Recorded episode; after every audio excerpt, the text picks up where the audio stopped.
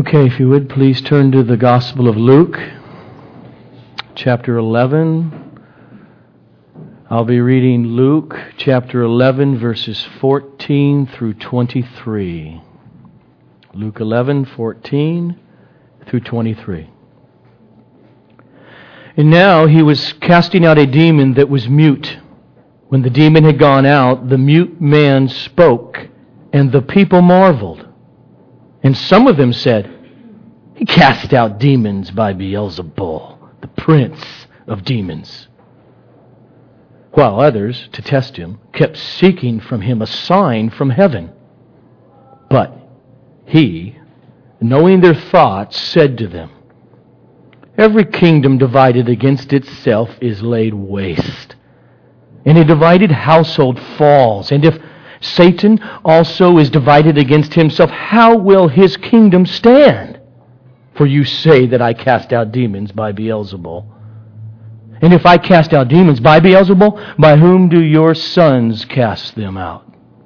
Therefore they will be your judges.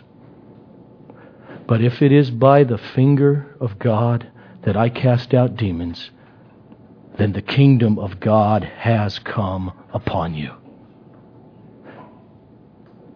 When a strong man fully armed guards his own palace, his goods are safe.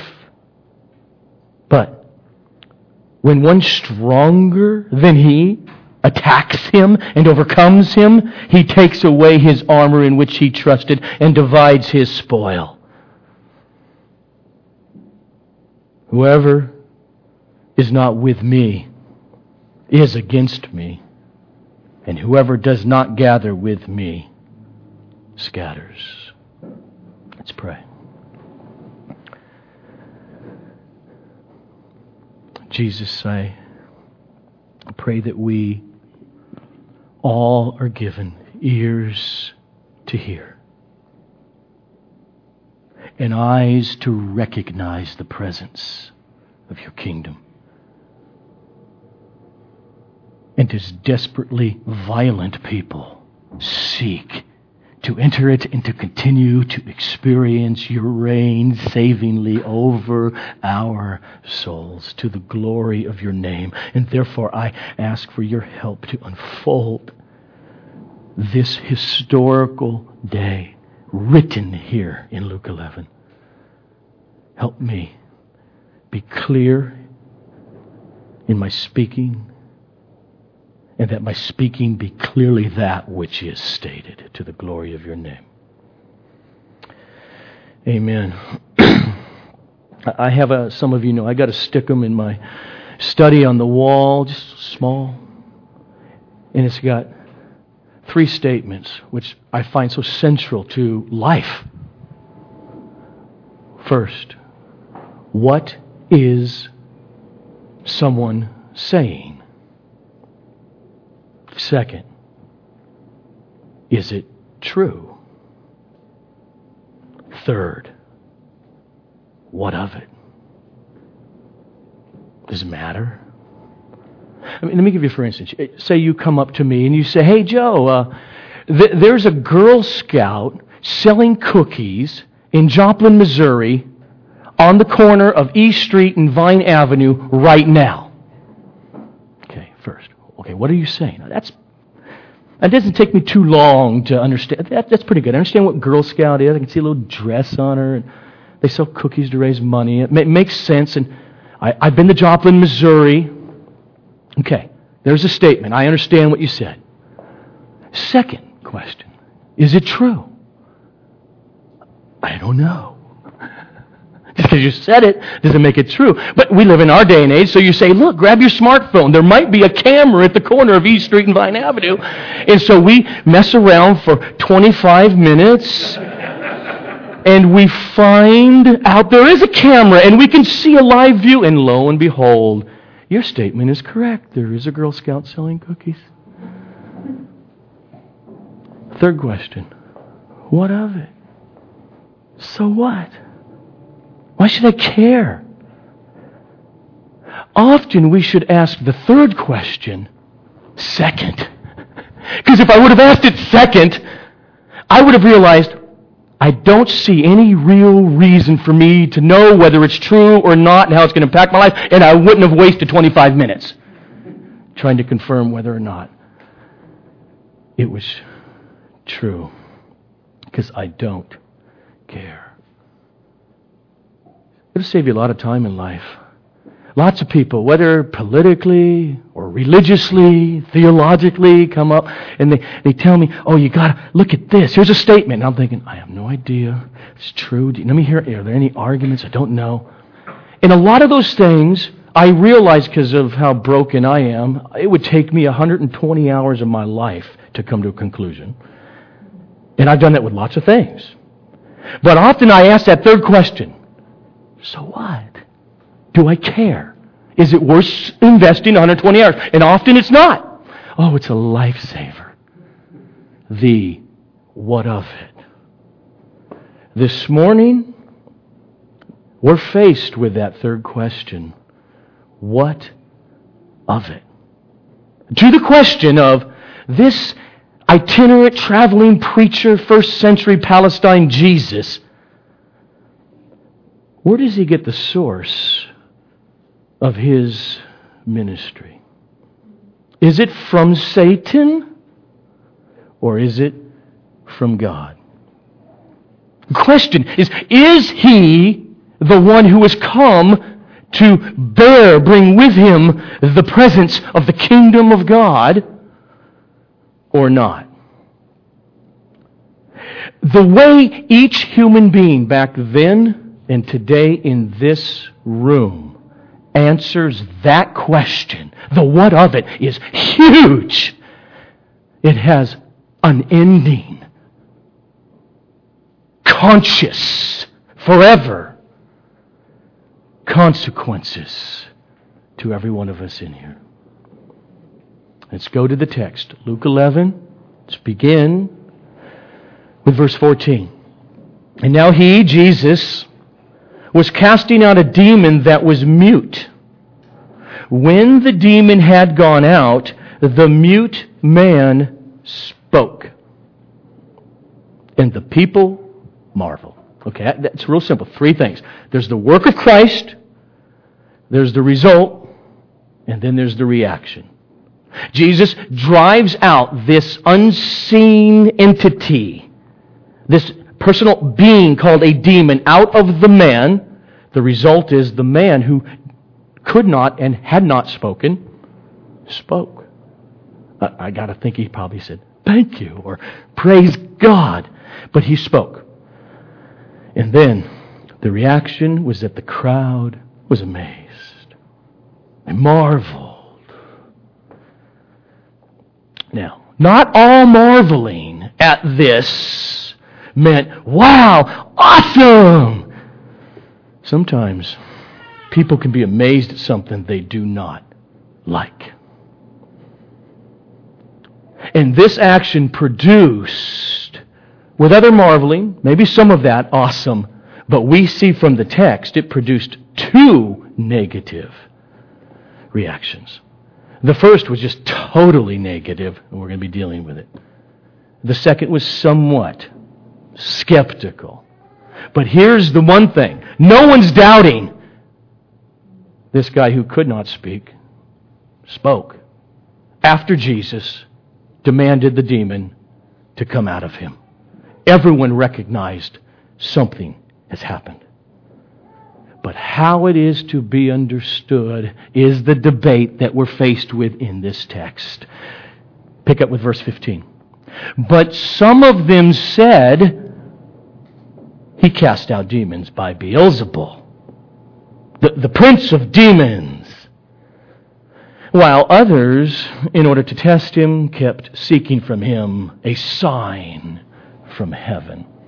So, in Luke 11, Jesus is going to address both of those essential accusations. Today, we're only going to go to verse 23 and deal with the first one. They did not deny that some extraordinary power was with Jesus. The mute guy spoke. Ah, okay. He's able to do that because he's in cahoots with Satan. Beelzebul, the prince of demons. And somehow Satan thought it in his best interest to say, you know what, I'm in control of the demons and I'm going to let you cast some out in order to deceive people to follow you. That's what evidently some of them are saying, particularly Pharisees and scribes we see from the other Gospels.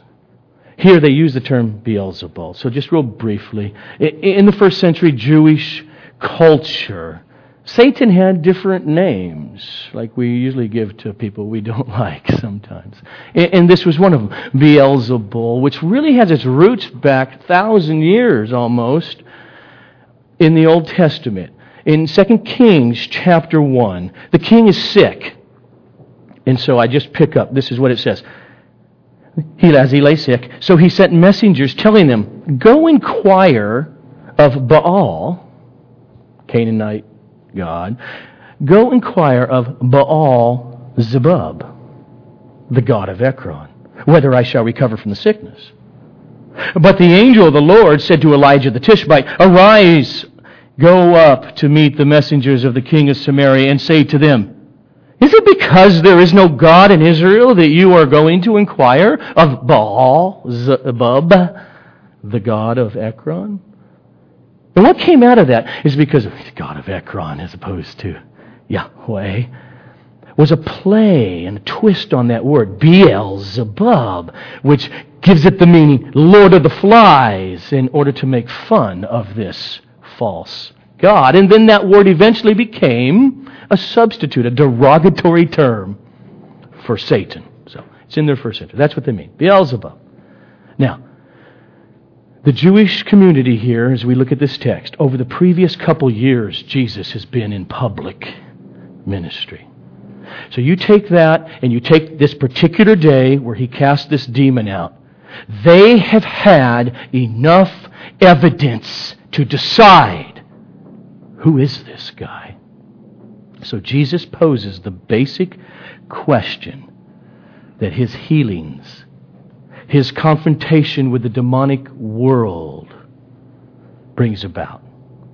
And he says, You got two options, and that's it.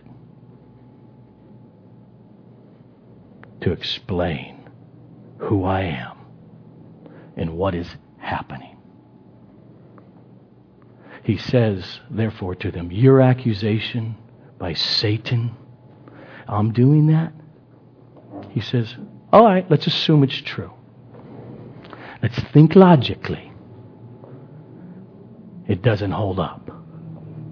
Logically, it makes no sense. Look at verses 17 to 18. But he, Jesus, knowing their thoughts, said to them, Every kingdom divided against itself is laid waste. Makes sense? If you got people fighting each other in a realm when they're supposed to have an, an army and protect themselves, it's going to implode, Jesus says. Think. Every household will fall if it does that. Okay? And if Satan also is divided against himself, how will his kingdom stand? I know what you guys are saying. I cast out demons by Beelzebul. So he appeals to their this common illustration about a kingdom divided against itself. And his point is if it's true, Satan, who these guys on his team, demons, supposed to be with him, and he tells me I can attack them, he just says, duh, it doesn't work. It's illogical. Think about it. He's appealing to the reason in their logic. And what's implied is that Satan would never do this. Satan is all about hating and doing what he can to destroy human beings. Sickness and disease and spiritual attacks on the soul is what he's about. And Jesus says he would not give anybody power to stop that and turn it around. And so Jesus drives home. That reasoning is utterly illogical. And if Satan also is divided against himself, how will his kingdom stand? It won't. That's his point. And then Jesus moves from that lack of logic in their response to its implications in its, his second statement in verse 19. And if I cast out demons by Beelzebul, by the authority of Satan, then by whom do your sons cast them out? Now, now notice there's a therefore. Therefore they will be your judges. That, that's not a real question. That's a rhetorical question. He's making a statement. Your sons are casting demons out. Implied, if you accuse me of casting them out by the hand of Satan, then you have to be accusing them also.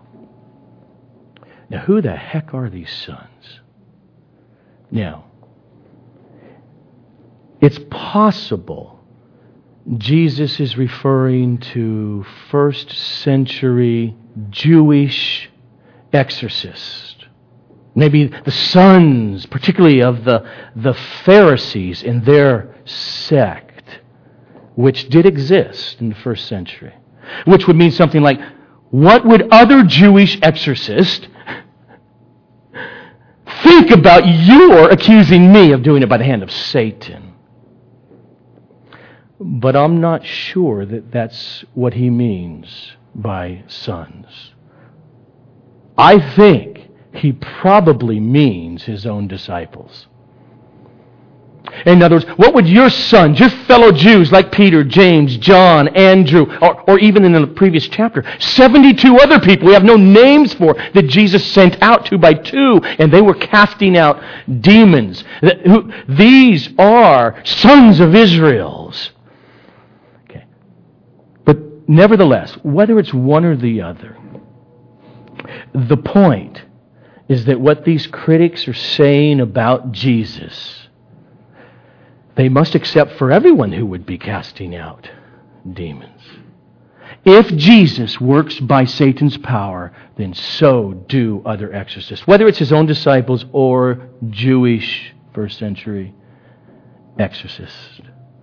And if these others do it by God's power, his point is, so do I. It's one or the other. If Jesus' critics, he does it by Beelzebub, if they are wrong, Jesus says, then you better know that these other exorcists, like my disciples,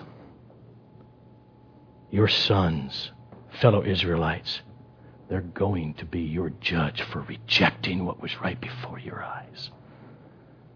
That, that's why I think it is Jesus' disciples, because of that comment when he says, Therefore they will be your judges. So Jesus, in effect, is saying, You people, particularly Pharisees and scribes, are not only dealing with me in this matter of casting out demons, but also with many of your sons, your fellow Israelites who are with me. And to reject them is to set them up as your judges. Now, up to that point in verse 19, this is what really leads him to his transition to his central and decisive point in this passage which is about his own authority and how he shares it with others. Verse 20. He goes on. But if, but if it is by the finger of God that I cast out demons, then the kingdom of God has come upon you. That is the what of it of this passage that we must answer. The ramifications of coming to a conclusion. Is that true? Or quest- is the question with eternal consequence? So, what I want to do, again, I do it here and there when I run across passages like this, because I find it so central to understand the New Testament. What's going on with this, these terms?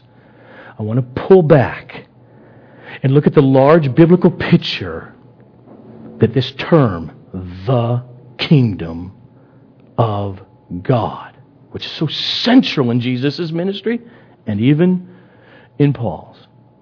Start this way. First, that term together, the kingdom, the reign, rule, the kingdom of God, is not used in the Old Testament. But the concept the idea is throughout the Old Testament, particularly in the prophets, talking about the future coming rule of God, talking about the promise of the son of David's lineage to come, to sit on a throne, and to reign forever and ever unendingly. Those concepts are there. So the Old Testament clearly looks forward to a reign, a rule of God in a way that he wasn't doing it presently in the Old Testament. And it looks forward to this idea of the Messiah, Mashiach, son of David, the promise through the prophets. Okay, you got that?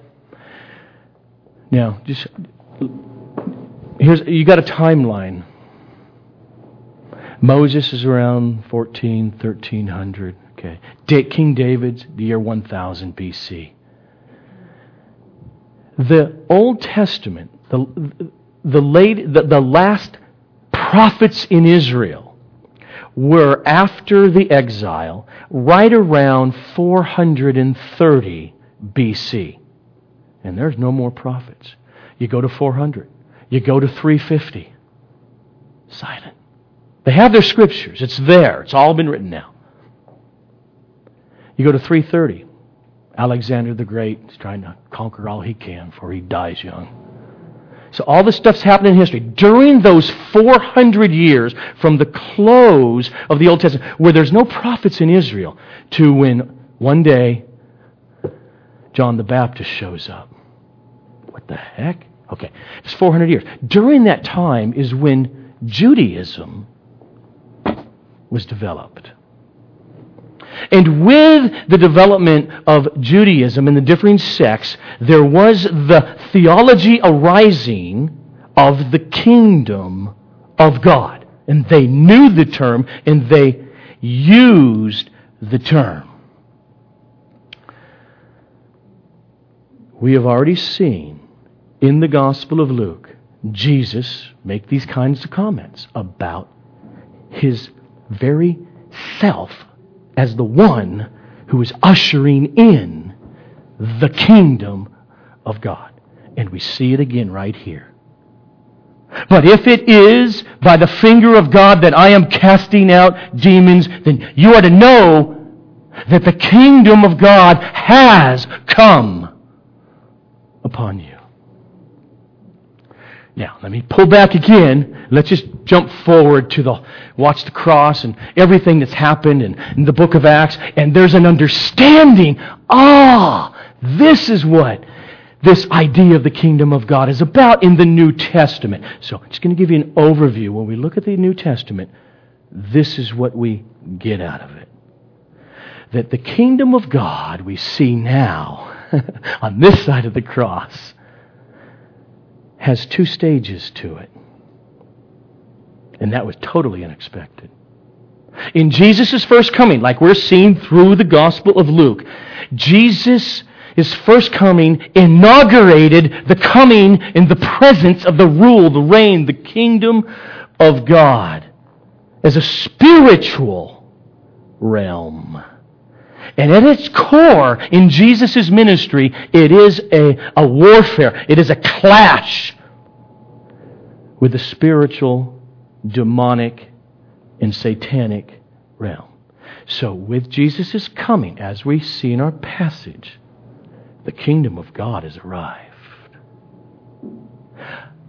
Yet, it's still not yet here in another sense. Not yet consummated. It has come really, truly, spiritually.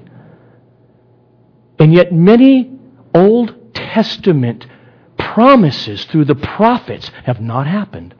Even till today, they haven't happened. Like death being wiped out. No more crying. No more evil. Pure righteousness. Where the lion will lie down with the lamb.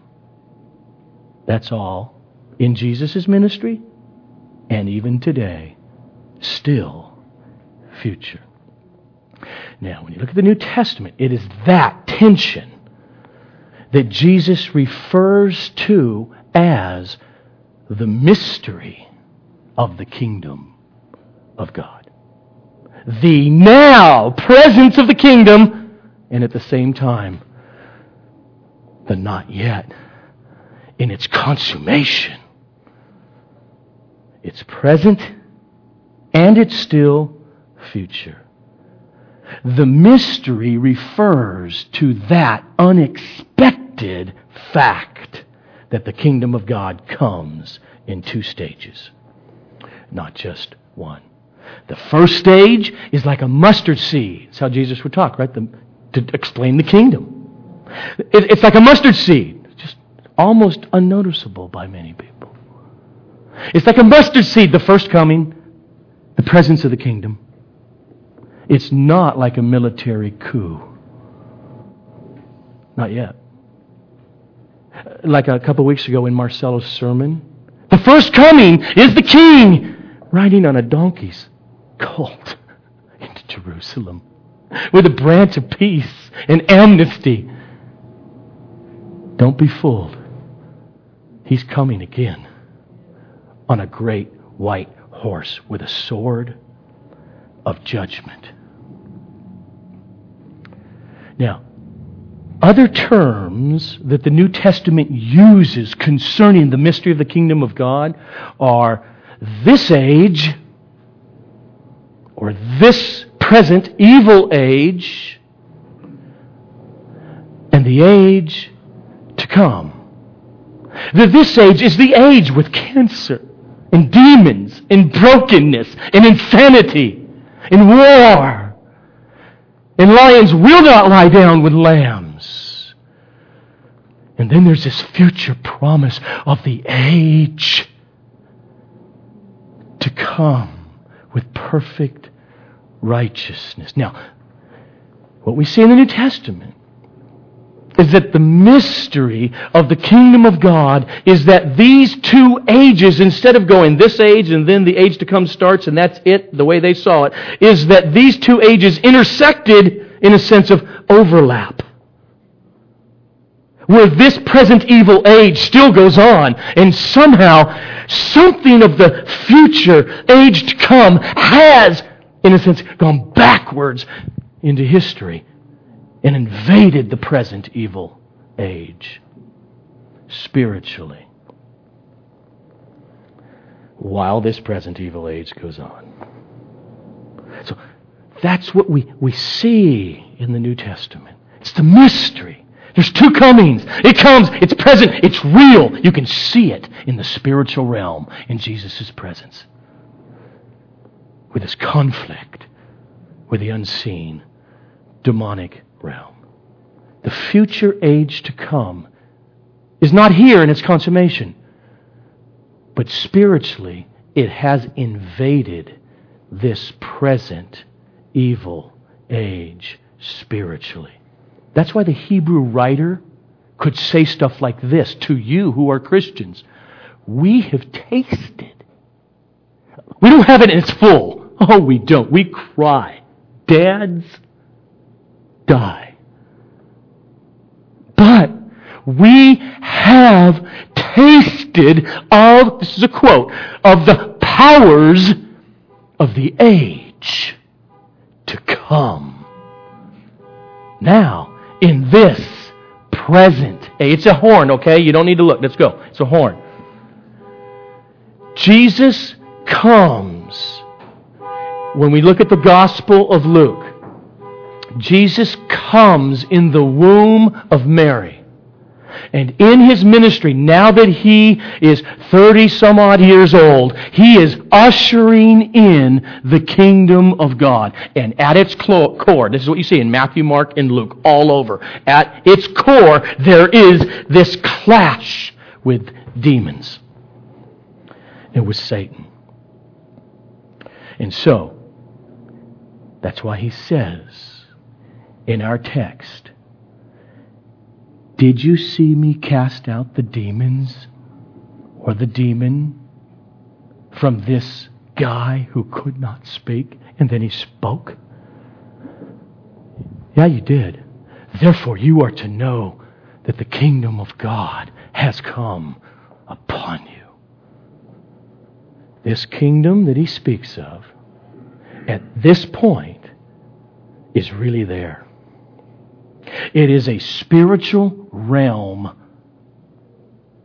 So we're going to make a transition. You've got to hear it. It is a real spiritual realm in this present evil world, a realm, a rule of salvation that people enter. And others don't. And Luke, in Luke book 2 called the Acts of the Apostles. See, he's, he understands this stuff as he's writing this for us. So in Luke 2, as he will continue after the resurrection and the ascension, what is happening with the presence of the kingdom? And he essentially is saying, Jesus the King has arrived. And he did his work on the cross. And he rose from the dead. And he ascended to the Father. And He has sent God, the Holy Spirit, in a way that He never worked before. And that work of the Spirit is the work at the core of the kingdom. That's what He does in Acts. So when you turn to Acts 1, He says, guys, He's already resurrected from the dead. He's been teaching them for almost five weeks post resurrection. And you're still not getting it. Wait in Jerusalem until I send power from on high. And then Acts chapter 2 opens up, and they've waited, and they waited, and they waited, and the day of Pentecost comes, and then the gift, the Holy Spirit, falls. And they're filled with the Spirit. Peter preaches. Chapter 2 of Acts. Uh, me start at verse 30. He says this being therefore a prophet, that is David, and knowing that God had sworn with an oath to him that he would set one of his descendants on his throne, one of the sons of David, he foresaw, that as David did, and spoke about the resurrection of the Messiah. That he was not abandoned to Hades, nor did his flesh see corruption. This Jesus God raised up. And of that we are all witnesses. And therefore, being exalted at the right hand of God since his ascension, and having received from the Father the promise of the Holy Spirit, Jesus has poured out this that you yourselves are seeing and hearing. And then Peter, in another sermon in chapter 3, he makes it clear that the future coming of the kingdom, the future consummation of the kingdom, is still not yet. Something's happening. This is how he says it in his sermon. Start with verse 19, Acts 3. Repent, therefore, and turn again, that your sins may be blotted out, that times of refreshing, wow, even now in the present evil age, that times of refreshing may come from the presence of the Lord, and that He may send the Christ appointed for you, Jesus. Now hear him. Whom, meaning right now, during this time, whom heaven must receive. He's ascended. Until, until, we're still waiting for the until, until the time for restoring all things, which is not yet until the time for restoring all things about which God spoke by the mouth of his holy prophets long ago. The kingdom has come. It's present. And it's not yet. In Acts 10, a few years later, Peter's preaching. He says, And he, Jesus, commanded us to preach to the people and to testify that He is the one appointed by God to be judge of the living and the dead. To Him, all the prophets, the Hebrew prophets that came before Him, bear witness that everyone who believes in Him receives forgiveness through His name. Years later, the Apostle Paul in Greece preached this. Chapter 17 of Acts. The times of ignorance God overlooked. But now He commands all people everywhere to repent because He has fixed a future day on which he will judge the world in righteousness by a man whom he appointed. And of this he has given assurance to everybody by raising that man from the dead. Okay, just there's a big picture in the New Testament. Now, back in our text here in Luke 11, we have the first phase of the kingdom, is what he's talking about. The first coming of this kingdom program where there is a second coming. We can call it the invisible kingdom. The kingdom of God, as we have just seen in the book of Acts, and the kingdom of God today, 2012, in the church of Jesus Christ. That kingdom is manifested in and through the ministry of God, the Holy Spirit. During this time of Jesus' physical absence from the earth since his ascension the result of Jesus' arrival here in the book of Luke, to the womb of Mary, is this cosmic clash with a real evil, demonic realm. Then his work as the substitutionary sacrifice on the cross, where the sins of all who will be saved were punished and done for and paid for and over with. and then his resurrection, and then his ascension. And then, as we read, his, here it comes, whoo, sending forth the work of the Holy Spirit into the earth. That presence, ongoing presence of the coming of the kingdom, which has been going on for 2,000 years now, is evidenced through the transformed lives of sinners who are being swept into the kingdom by the person of the Holy Spirit. That's what's happening. That's where we're still at. We're in this time of tension. Not forever. Because that same baby born of Mary who grew up and was slaughtered on the cross and was genuinely human and genuinely died and genuinely was resurrected to a new kind of immortal life and then ascended, he will return. And then he will rule visibly on the earth, starting with the millennium and unto eternity. Okay.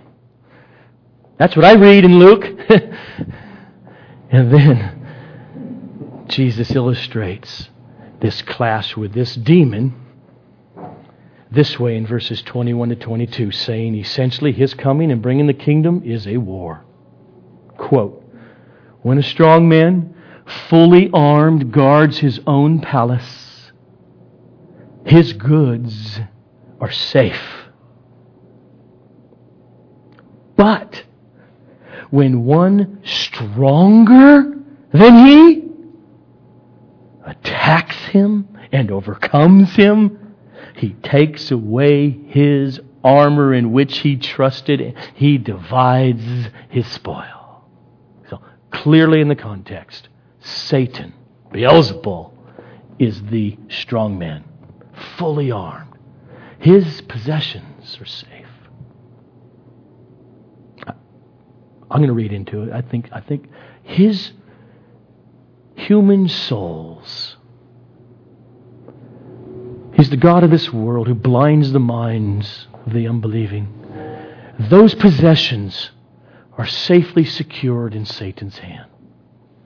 Till the strong man, who clearly is Jesus, who's come to defeat Satan. And Jesus' ministry of exorcism during his mortal earthly life means that Satan is overcome. The initial blow in Jesus' first coming and his entire work on the cross and resurrection is like D Day in World War II.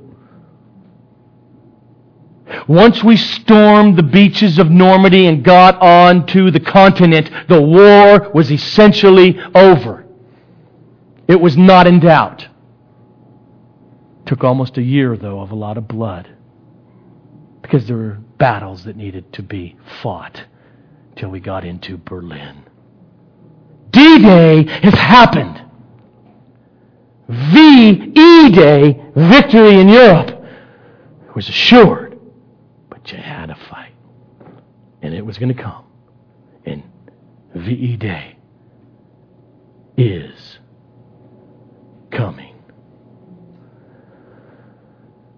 So we presently, right now, live between the times, in the time of overlap of the presence of the kingdom and the not yet of the kingdom. We live in the time when the gospel, that is, when the news, that's what it is, we're not asking what, what your experience is or my experience. The, new, the gospel is that there is news that the one that God predicted through the prophets in the Hebrew Scriptures over and over has come. He lived.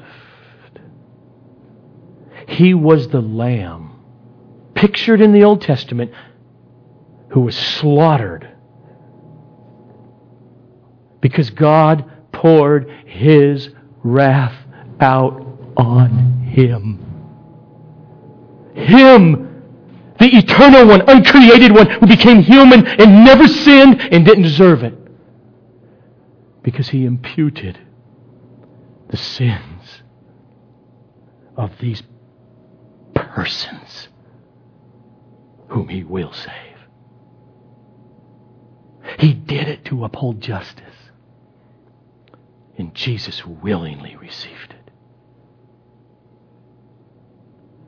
And he raised him from the dead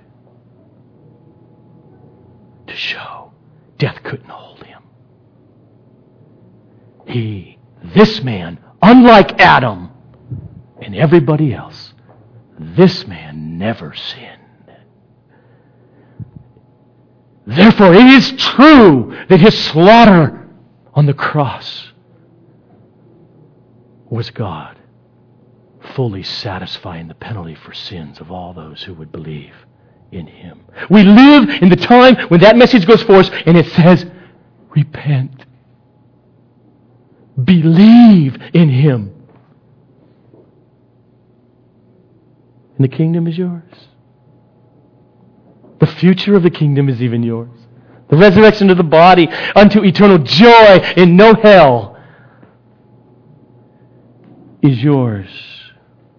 We live in the time where that message goes forth.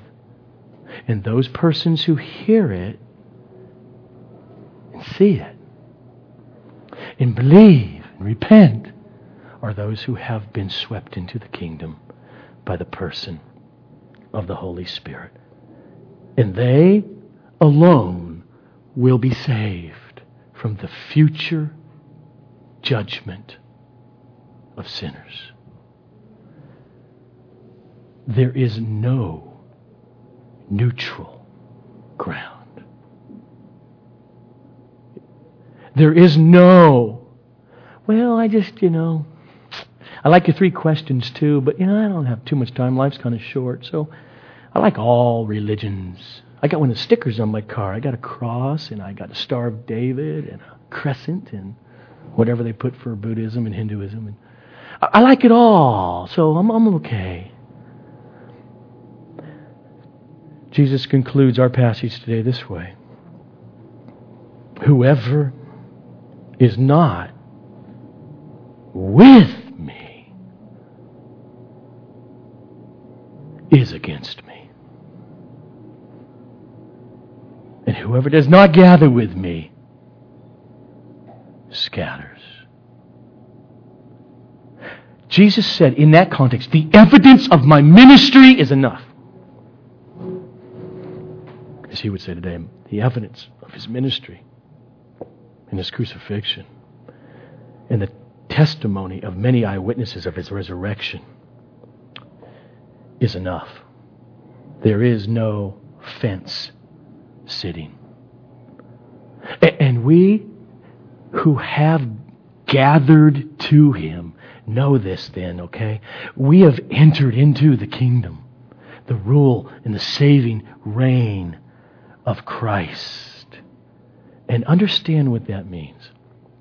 Some of you know that I'm trying to write my little spiritual biography of my life, and there's a chapter in there. At the end of it, I start about my first three or four years of Christianity the good and then the bad. And the bad was the sect of Christianity that I happened to be kind of born, again, into, where they would teach Jesus is born your sicknesses and your diseases. Therefore, you do not have to ever be sick. And if you are, it's ultimately your fault because it's your lack of faith. If they had understood what the New Testament is actually teaching about the presence of the kingdom, its nowness with its not yetness, future consummation, they could never have taught such dangerous horrific things. So, what does it mean for us to be in the kingdom? It, it means that we know Jesus has already purchased our healing. He has. He's really done it. But we also know we still groan in sickness and pain, Romans chapter 8. And I got news for everyone who has become a Christian all the way up until the year, let me see, I guess I'll be safe, 1850. Every stinking one of them have died.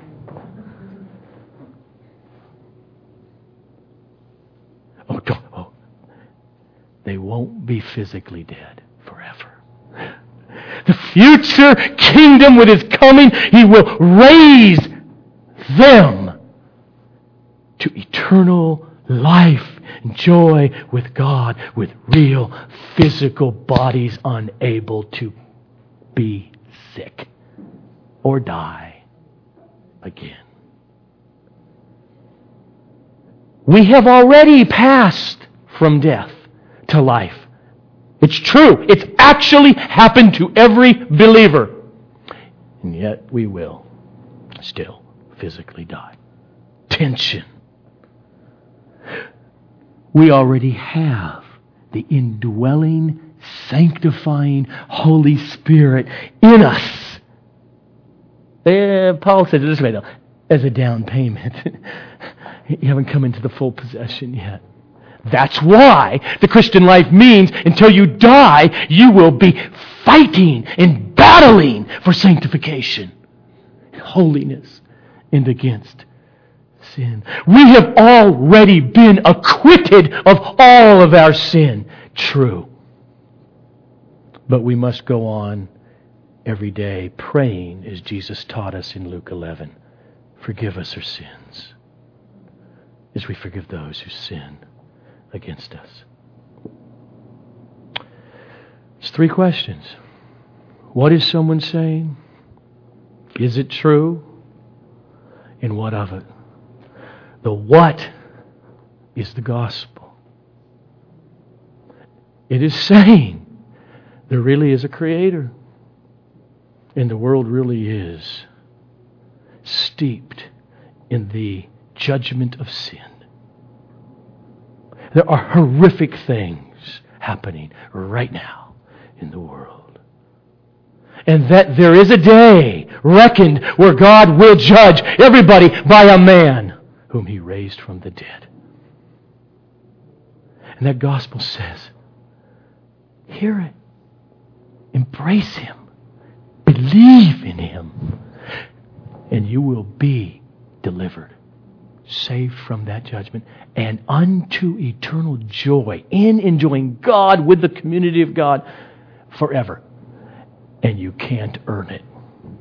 You can't do any gyrations to get it. You can only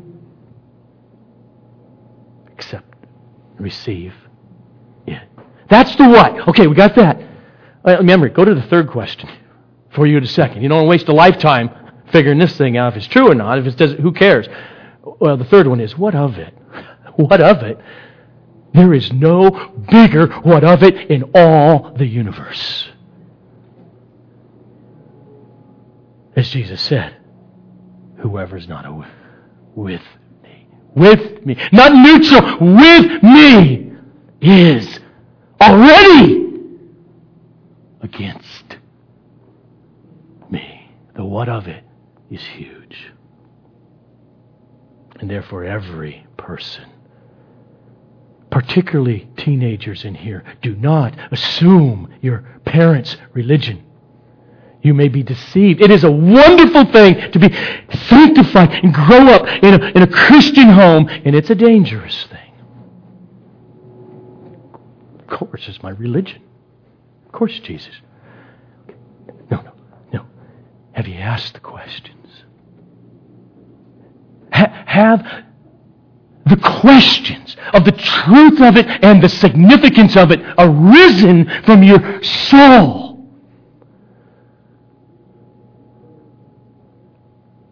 Let them. Come, sir. Every one of us who have entered the kingdom of God There's a rejoicing, isn't there? There is a real sustaining joy available even while crying and experiencing the loss of loved ones. The Apostle Paul later summarized it this way The kingdom of God is presently righteousness and peace and joy in the Holy Spirit. If you're in the kingdom, with the pain you may presently be feeling by God's sovereign hand, there is a joy daily of knowing what a great salvation. I'm a son, I'm a daughter of the kingdom. Let's sing something about this, huh?